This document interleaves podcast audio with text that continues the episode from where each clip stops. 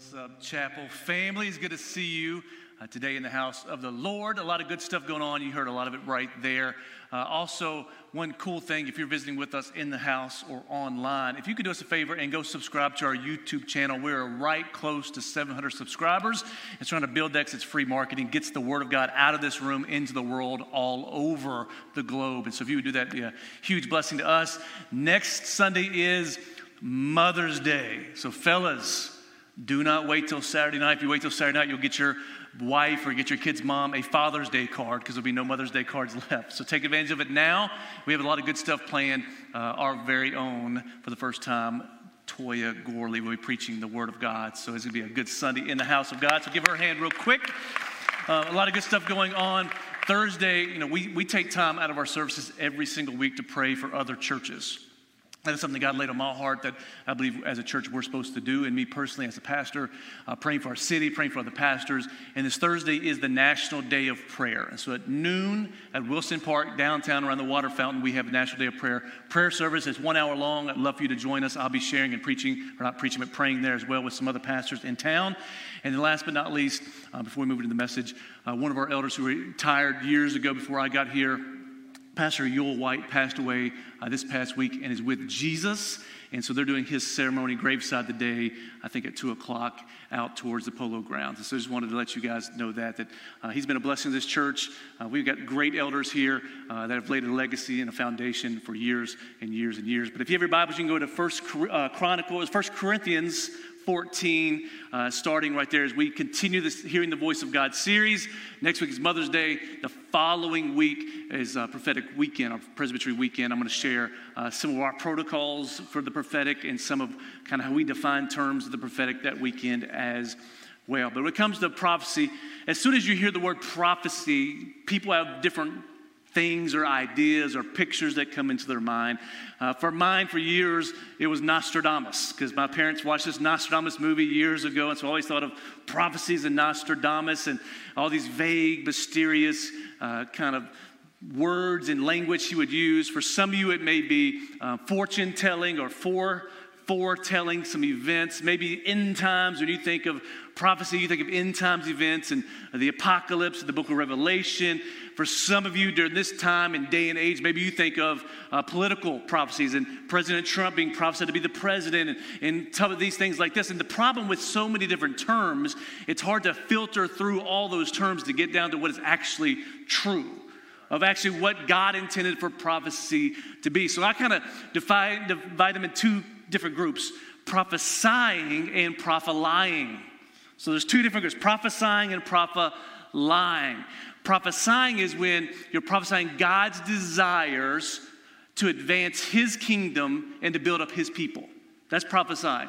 Prophesying is when you seek to speak your desires and build your own platform or advance your own causes. So, regardless what your political beliefs are, you know, there's a whole move of defund the police. I, would rather we defund the false prophets.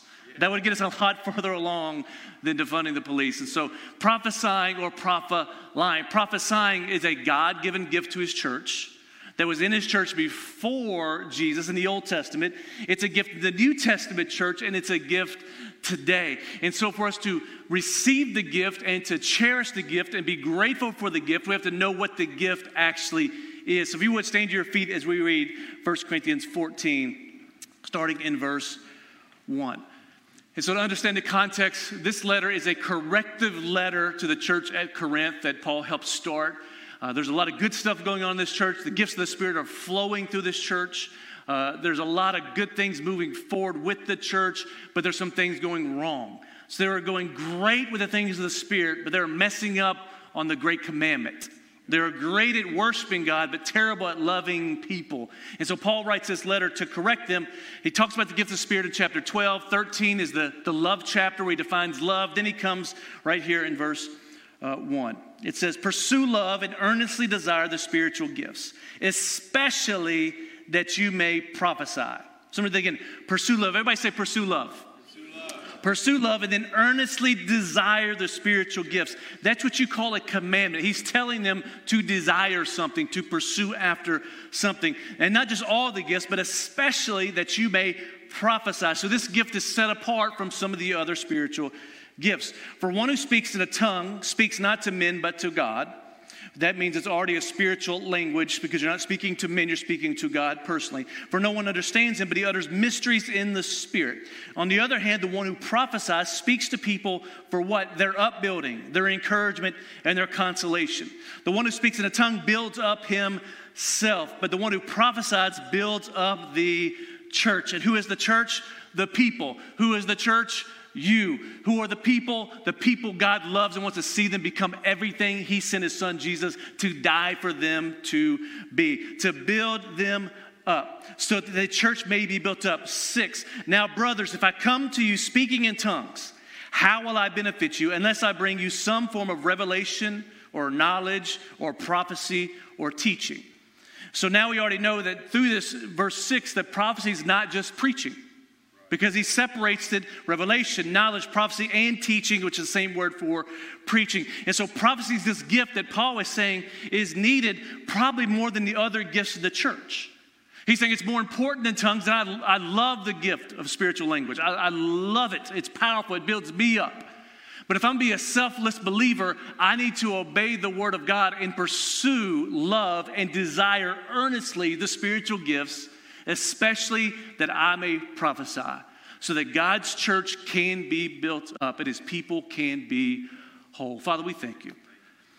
We thank you that you have not left us here alone. You've left us with your word, which is the authoritative revelation of heaven here on earth. But Father, you also released your spirit here on earth. And Holy Spirit, we thank you for your presence in our lives. We thank you for the gifts that you share with us. And for these next few moments, I just pray that you remove every single wrong thought about the gift of prophecy. I pray you remove every thought of, of prophesying and you bring in a, a definition of prophesying that builds up your church that is true, that is powerful, and that brings revelation into our hearts and into our lives and builds your church. And Father, above all, we receive, we pray that you receive glory for everything we say, do, and how we live. In Jesus' name. And all God's people said, Amen. You may be seated. And so Paul is, is nailing this down. He's correcting this church because they got the definitions wrong.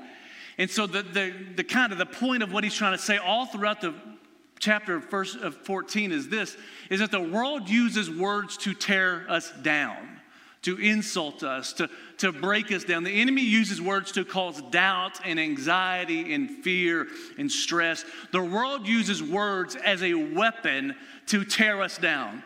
But God also uses words as a spiritual gift to build us back up. And that's why this, this gift is so vitally important right now, is because the world has changed. We used to fight wars with weapons and, and artillery and tanks and planes. Now we fight through words. And it's all part of the end time plan for there to be more division in the world and for the world to attack those who believe in Jesus more and more and more before he returns.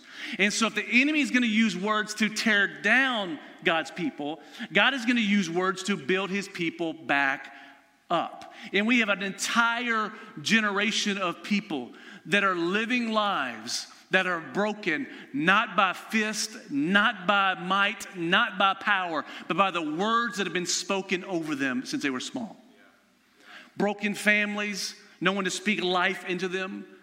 Social media, people bullying and speaking detrimental things about them, and these words have begun to deteriorate them. And the gift that God gives us to rebuild the people of God is prophecy.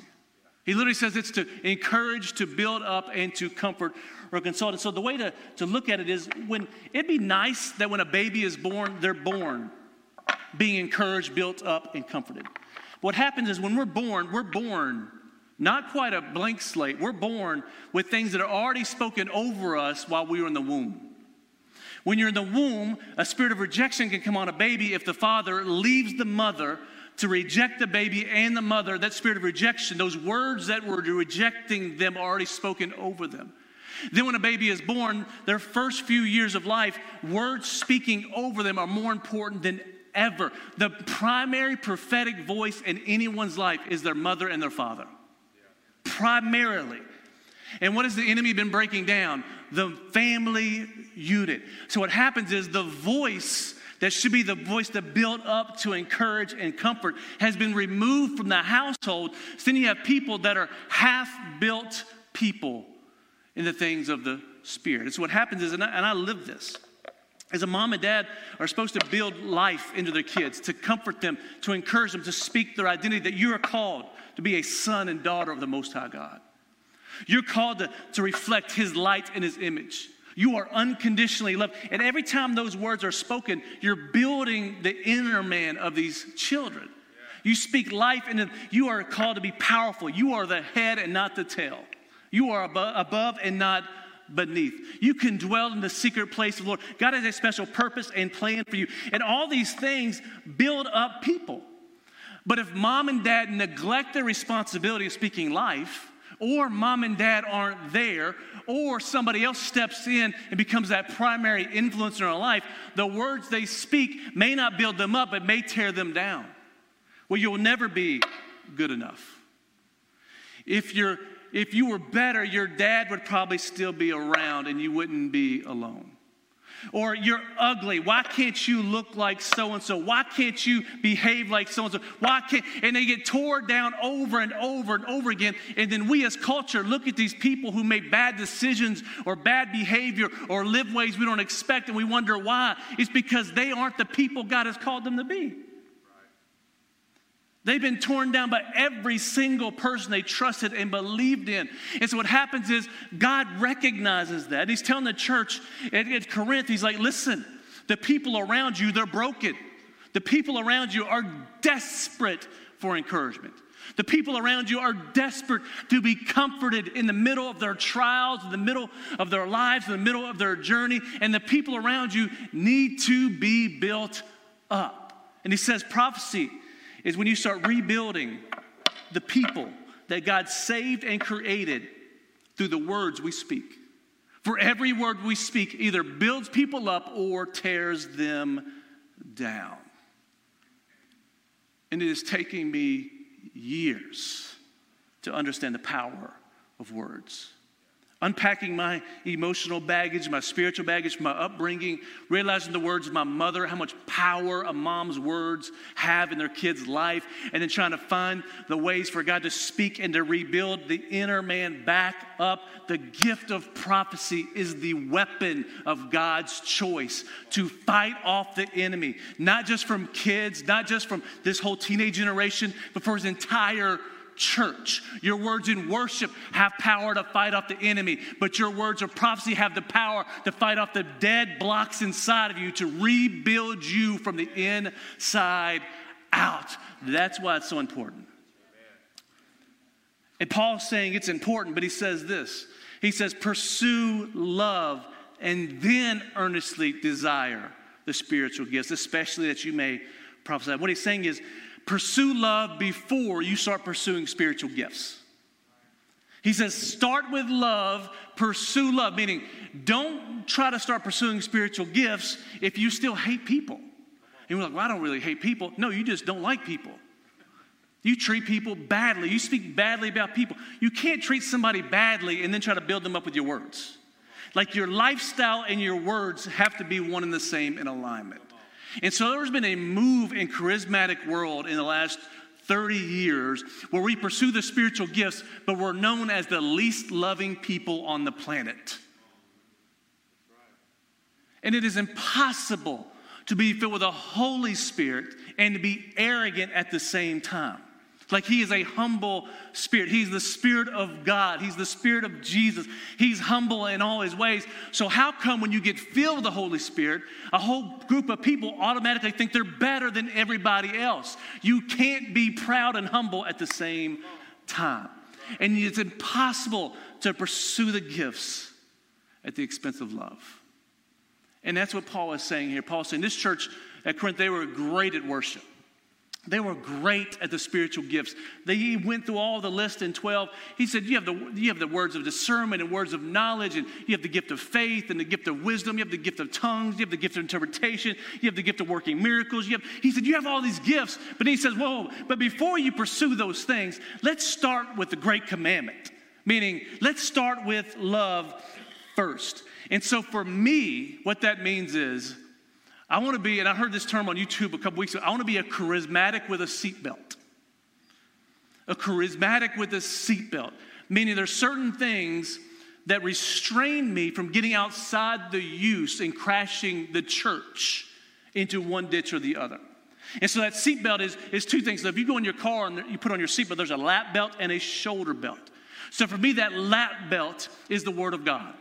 So I'm going to put the Word of God over me to, to restrain me from getting outside of the use of these gifts. I'm going to put the Word of God on me to keep me from, from getting outside of God's intended purpose for the gifts of the Spirit. I'm not going to do anything that contradicts God's Word. That's my seatbelt, but that shoulder belt is the fruit of the Spirit. Meaning the fruit of the Spirit. The fruit of the Spirit protect the gifts of the Spirit. Meaning you can't operate truly in the gifts of the Spirit if you're not producing the fruit of the Spirit. And one of the fruit of the Spirit are love. So, meaning, if you're going to pursue something, pursue the fruit instead of the gift. But Paul says he wants you to do both. He wants you to pursue love or pursue the fruit, but also earnestly desire the gifts. Meaning, let's start at the great commandment. Let's fulfill the great commandment. Let's love God with all of our heart, soul, mind, and strength. Let's love each other as best as we possibly can. Let's love our enemies and strangers. But let's also, as we're loving, pursue the gifts that will help us love people that much more. That is maturity. What he's saying is spiritual gifts are not what prove your maturity. This church was full of the gifts, but he's saying, stop. Literally, he's putting the stop button on saying, just stop with all your spiritualness. Just stop with all your hyper spirituality. Just stop with all your worship stuff going on. Just stop and let's pursue love.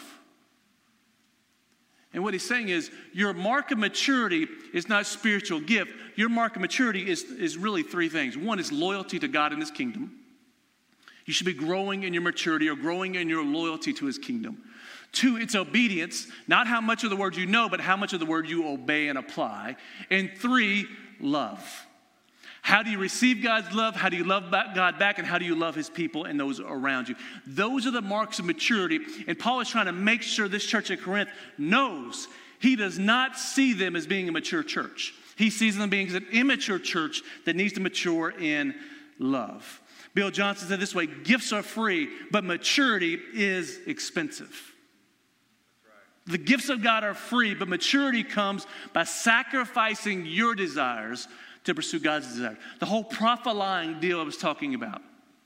There's many people that have a gift of prophecy that prophesy and they get off course because they never mature as a follower or disciple of Jesus. They think their gift makes them mature, and it does not. Love and obedience makes you mature. So if you're gifted in this, you have to make sure you mature as a believer, or your gift will get you off track and do more damage to God's church than it does to build it back up. Maturity is key, and that maturity only comes through sacrificing self for God's kingdom. But he also says, earnestly desire spiritual gifts, especially that you should prophesy. There's a young uh, a young guy who's going through seminary. He's a Baptist guy, reformed, heavily reformed, close friends. We'll get together every couple months and just talk through the gifts of the Spirit. When it came to this verse, he said, I, I have some questions. He said, because this verse in verse 1 of 14 says, Pursue love and earnestly desire the spiritual gifts, especially that you may prophesy. He said, The problem I have with that is that's a commandment in Scripture. He said, literally, Paul is commanding me to pursue something that most people in my circle don't believe I can pursue. And he said, if I'm going to be a Bible believing Christian, I have to obey the Bible when it gives me a command to do something. He said, So I don't know what it looks like or how it comes, but he said, I must earnestly desire spiritual gifts. And so what that means is Paul here is trying to separate this, this mentality of this church where they thought, you know, a couple people are gifted in this, a couple people are that.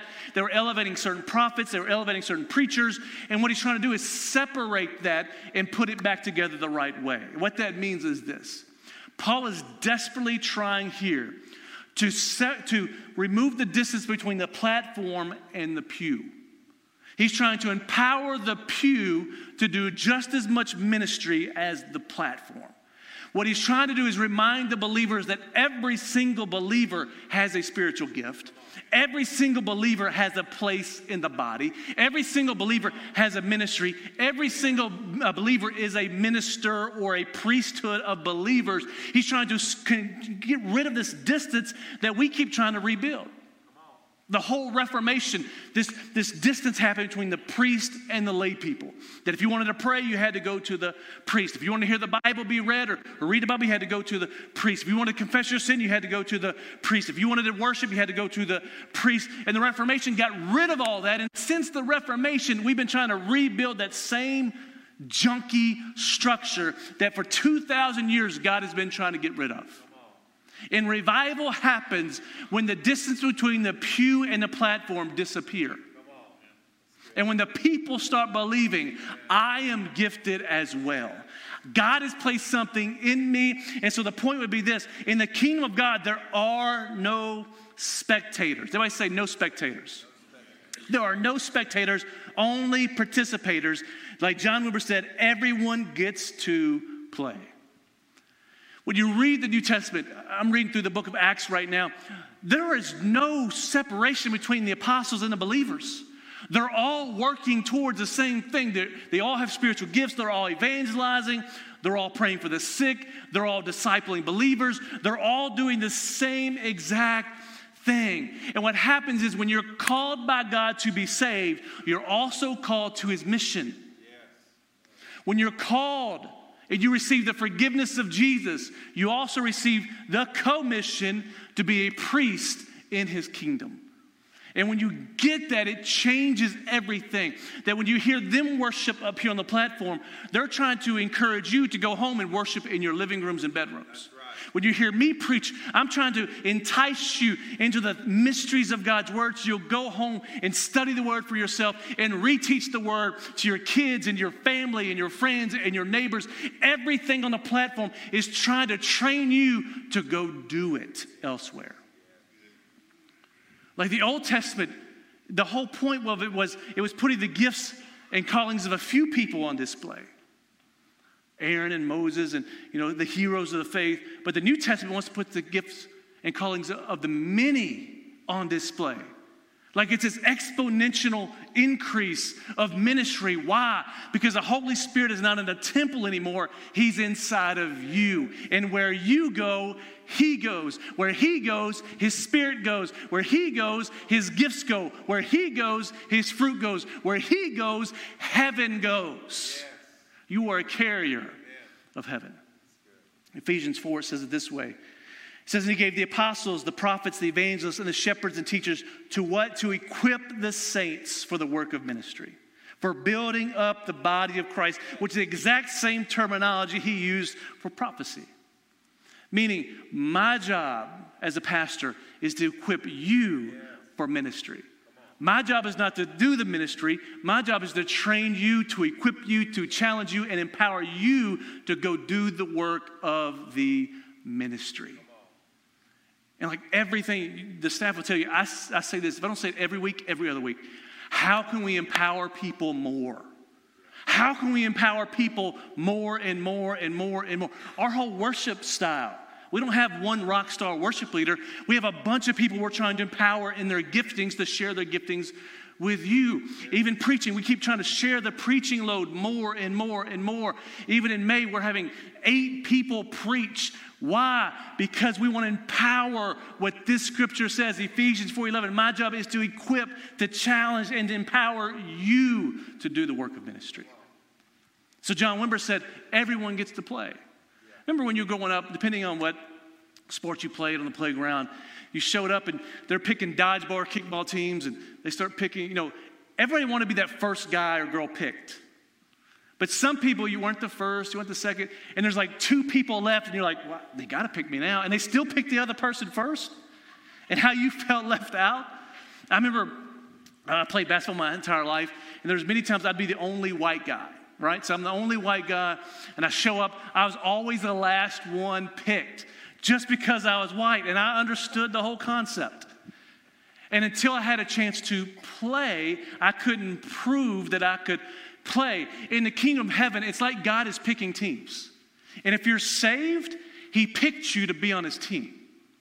And when He picks you to be on His team, He's, he's not overlooking you like every overlooking you like everybody else in your life may have done. He specifically chose you. And then he placed something inside of you and he wants to use you. If you're a spectator in the kingdom, it means that you believe what God gave you is not enough. God expects you to get off the pew and get into the game. He says, Pursue love. Start with love, but then earnestly desire the spiritual gifts, especially that you may prophesy. Why God has a, a purpose for you to pursue after. But three, then he says, But especially prophecy. Like, especially. So, anytime something says especially in the Bible, when there's a preference given to something, you, you may want to look at that. Like when they asked Jesus what the great commandment was, when they're asking, What's the greatest commandment? And he tells us, that means there's a preference there, a priority from Jesus. When Paul says here that I wish you would earnestly desire the spiritual gifts, but then he puts in parentheses, especially that you may prophesy. We ought to pay attention because what that means, there's preference for this above everything else. And so, if we're going to prophesy, we need to know what it is. And so, prophecy helps us know something from the perspective of the kingdom of heaven or the kingdom of God. So, prophecy gives us a glimpse of what heaven says or what heaven thinks about a certain situation that's going on. So, prophecy lets us see something from God's perspective or know something from His perspective in our lives and what's going on around us. And so, many times we get caught up in, in, in the prophecy of foretelling events and foretelling that. Just get that all out of your system. Because there are times that God will, will have people with a prophetic gifting or prophetic office where they can foretell things in the future. But for the most part, the gift of prophecy simply just means God is giving somebody a glimpse of his perspective into your life or into your situation. It's that simple. And the gift has been around in the Old Testament. God would give people a glimpse of his perspective in what was going on in culture or with the church or with people. In the New Testament, we see it again. God gives people a glimpse of his perspective of heaven on earth through people. And then even today, God will give people a glimpse of his perspective into the lives of people. And so for me, and this may not be for all of you, but for me, I had a difficult time understanding Old Testament prophecy versus New Testament prophecy. I couldn't understand why in the Old Testament, if somebody prophesied and they were wrong, they got stoned. But in the New Testament, or today, if somebody prophesies and they get it wrong, we just give them a TBN show. I couldn't figure out the difference. And so I had to do a deep dive in understanding Old Testament prophecy versus New Testament prophecy. And I think if you understand this, it will help you tremendously. And so, one, Old Testament prophets' words are in the Bible, meaning Jonah, Nahum, Amos, all these prophecies are in the Bible, these prophets. But the New Testament apostles' words are in the Bible, not the words of the prophets. Meaning there's prophets in the New Testament, but their words aren't in our Bible anymore. Agabus, I think it's Acts, somewhere Acts 14, 13, somewhere in there. Agabus, Agabus prophesies, yet there is no book of Agabus in the New Testament. Only the apostles have books in the New Testament. And the reason for that is Old Testament prophets had a authoritative revelation from God. Therefore, their words are in the Old Testament. The apostles had an authoritative revelation of Jesus because they walked with Jesus, they talked with Jesus, they were filled with the Spirit, they were there in every single part of his ministry. Therefore, they have an authoritative revelation of the kingdom of heaven. Therefore, their words are in the Bible, but not the prophets. In the Old Testament, the, old, the Holy Spirit would come upon believers and give them God's word. Meaning, it was an outside in. The Holy Spirit would speak audibly to these prophets or show them a distinct vision. It was an outside in revelation. Meaning, they didn't have to process through their mind, their emotions, their spirit. They have to process through their experiences. It is literally saying, Thus saith the Lord, do this. But in the New Testament, the revelation is on the inside of us. The Holy Spirit lives on the inside, so it's an inside out revelation. What that means is when the Spirit speaks to you, now you have to process that through my thoughts, my emotions, my will, my desire, my experiences. Therefore, there's a greater chance to mess up. Even though the quantity of prophecy is more, the quality at times can be different because it's being processed through the believer. Old Testament prophecy is God's thoughts and God's words. Meaning, in the Old Testament, they would say, Thus saith the Lord. Why? It was literally, Thus saith the Lord. God gave them the thoughts and the words to speak. But in the New Testament, it's God's thoughts through human words. That's why you, we do not let people say, Thus saith the Lord here. It may be a God thought, but it's your words. It's your language. It's through your personality. It's through your emotions and through your experience. So maybe a God thought, but it's your words. Then in the Old Testament, prophecy held the highest authority. But in the New Testament, the teachings of the Word of God hold the highest authority. So in the Old Testament, the prophecies are elevated, the prophecies had the greatest authority, but in the New Testament, the teachings of Scripture have the highest authority. That's why things like the qualifications for an elder, you will not find a qualification for an elder to be to prophesy. But you will find a qualification for an elder to be able to teach the Word of God. Why? The Word of God has a greater authority than prophecy in the New Testament. You'll see the marks of the believer. When, when Paul would set up a, a new church, he'd leave elders in place. He'd tell the pastor, he said, You need to be able to rightly divide the word of truth. Meaning, you need to be able to take the Bible and handle the Bible and teach the Bible. He didn't tell them, You need to be able to prophesy. Why? The Word of God has the authority in the New Testament. And so, what is prophecy? Our definition here is prophecy is simply this it is God, a God inspired thought that strengthens and encourages and comforts God's people. It's that simple. Like the Holy Spirit's on the inside of you, and the Holy Spirit can give you thoughts or speak to you through impressions or checks or visions and dreams. The Holy Spirit gives you thoughts for the sole purpose of encouraging, building up, and comforting the church around you. To build up God's people, to move them from defeated to victorious, to move them from discouraged to encouraged. It's a God inspired thought to encourage, to build up, and comfort God's church. And the reason I think it's so important now is I deal with a lot of atheists and agnostics just because my testimony. And with so many people, their problem with church is not the church. The problem with the church is the Bible and the lack of love in the church. So they feel, feel like the Bible is an old book. I actually believe the fact the Bible is old makes it better because it has it connects us to the past, the present, and the future. It's a prophetic book. But also, prophecy helps make the unreal Bible real in the lives of people. So when God gives you a, a, thought that takes the Word of God and directly applies it to someone's situation, when you can take a scripture that God gives you that was from 3,000 years ago and brings it into someone's personal situation or circumstance and it comes alive to them, it makes the Bible alive.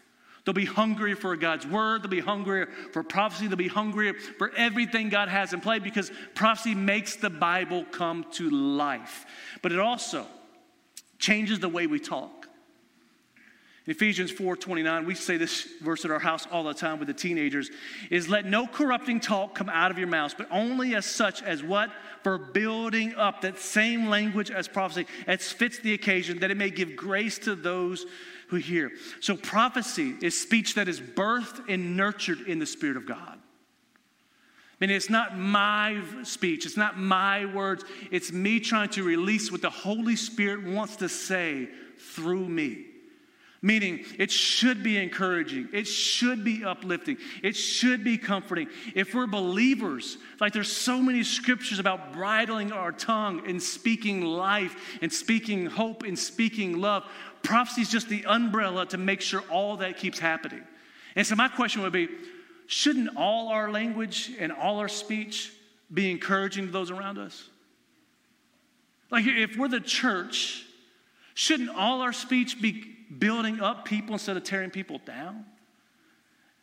If, if the Holy Spirit lives inside of me and the Holy Spirit lives inside of His church, why is the church known for what we're against instead of what we are for? It's because we pushed away the gift of prophecy and started embracing the gift of opinions. And my opinion doesn't change people's spiritual well being, but God's word does. And so until I learn to get my opinion out of the way and lift up God's opinion of people, of things, of situations and circumstances, the church will never be built up the way God wants us to be. And so you can say it this way prophecy is the heart of the Holy Spirit expressing Himself through my voice and through my language and through my life. So he says three things. One, it builds up, it encourages, and it comforts. Real quick, I want to walk through these. Number one is you. Everybody say I. I can hear God to build up other people. Like the Holy Spirit lives inside of you. You can hear God to build up other people, to edify them, to build them up into who God has called them to be, to start speaking and adding blocks onto their inner man, to strengthen them from the inside out. And edification brings us back, it builds us up on the foundation one, of who Jesus is, and two, who we are in Him, and three, what His Word says. So there's a foundation that everyone needs in order to be who God has called them to be.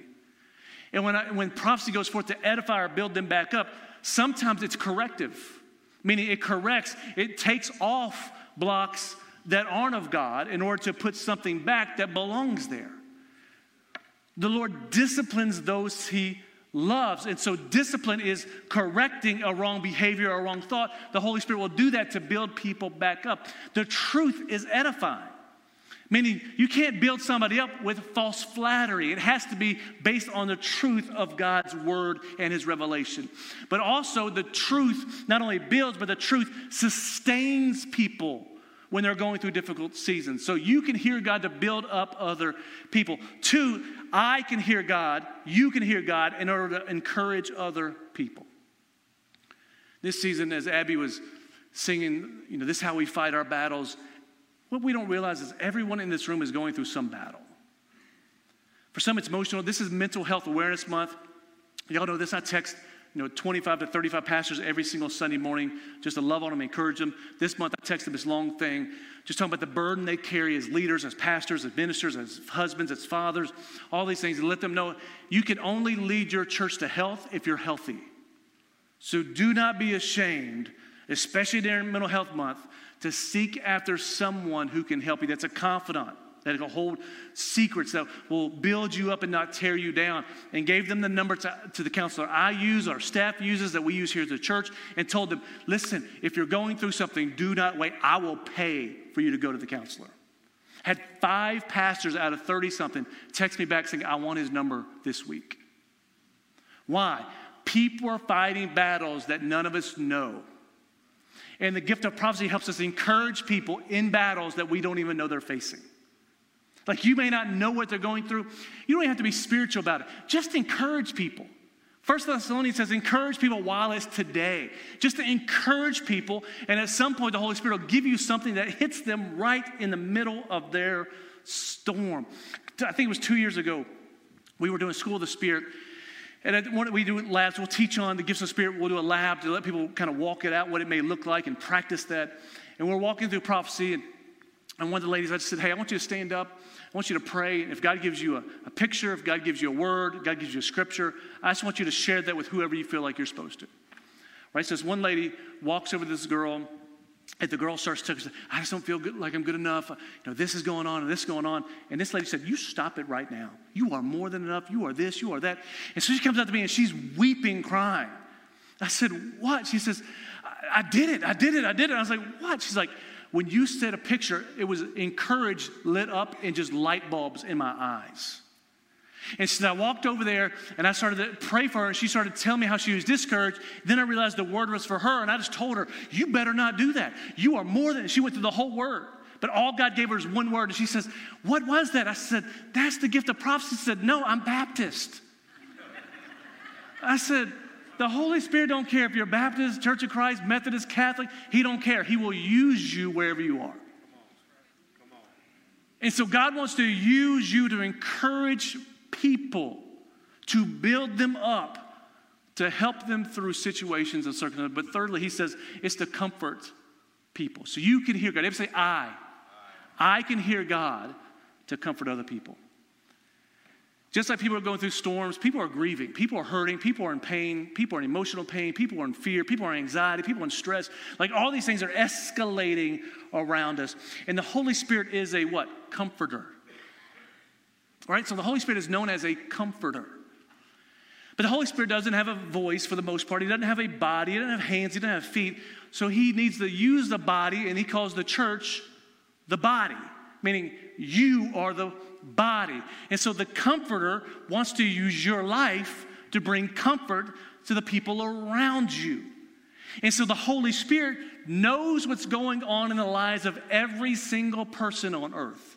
He knows what's going on behind closed doors and in the dark and in the minds of the people you work with, the people you go to school with, the people sitting next to you in the pew, the people in your family. He knows everything. And He lives on the inside of you. And so if you just ask the Holy Spirit, what is in them that you want me to comfort? I promise you, He'll tell you. Because He's desperately looking to fulfill His role and responsibility to be a comforter. So when you ask Him, if you just want to know how to comfort somebody to prophesy, just ask people, How are you doing and how can I pray for you? They will unlock every single thing you need in order to prophesy into their life. A couple years ago, I had a, a great uncle as my grandmother's baby, baby brother. So, my grandmother, her mom died early on in life. She basically helped raise her little brother. He lived a very rough life. I didn't know him until I was about 14. He was, there was a lot of family drama, didn't come in. I mean, talk about I lived a rough life. And I was 13, 14, I'd go to his house, help him mow the grass, do little odds and ends, make some money. That's remember, he, he smoked camel non filtered cigarettes. I didn't even know that. I thought he literally broke the ends off and tried to like make. I didn't know they made those things. Like that's that's like cowboy type stuff. But he lived a rough life. He traveled. He was never married. And he got cancer about five years ago. And, and so he's, he's basically going to die. And my dad was going over there. My dad had been saved you know, at that point, maybe eight years. And my dad's trying to share the gospel with him. Just shut up, Bobby Joe. He didn't want to hear anything my dad said. My dad had a, another cousin named Troy who had been saved a few years. Every time he went to talk to my uncle James Oliver, he'd just tell him, Shut up. I don't want to hear that crap. I don't want to hear that. The whole nine. Just giving him down the road. I don't want to hear that. One day, uh, Troy took his new girlfriend over to see James Oliver. She goes over, she starts sharing the gospel, sharing the Bible with him, singing gospel songs to him. And Troy was said, Dude, I'm amazed. He's like, He would have told me to shut up 10 minutes ago. She comes in a little pretty face. She can say whatever she wants to. He just, he just engages. So a couple months pass. He's, he's getting closer to death. And Troy just told his girlfriend, he said, I just really wish James Oliver said yes to Jesus. He said, I just really, you know, he's, he's, he won't respond to the gospel. I've tried. I've been praying. Bobby Joe's been praying. Da-da. She said, oh, he's saved. So Troy told his girlfriend, he's like, what do you mean he's saved? He's like, how do you know that? Who told you? She said, God did. Now, she'd only met him once met James Oliver one time. He said, What do you mean God told you? She said, No, God told me. When he was 13 years old, he got saved in Royal Rangers at a church. He's like, You're full of it. So he just dated his girlfriend. He's like, Man, this girl's crazy. So the next week, he goes to see James Oliver before he passes away. He said, Hey, like, I've been wanting to share the gospel with you again. He keeps saying no, but he said, Did you, did you ever go to church? He's like, Yeah, when I was like 12 or 13, I went to Royal Rangers. Somebody picked me up and take me to Royal Rangers. And all of a sudden, Troy just had this confidence, this comfort. In the middle of this season of watching a close family member die, that God was in complete control and knew everything that was going on. See, the Holy Spirit brings comfort not just to you, but to people around you in seasons you don't even know they're going through.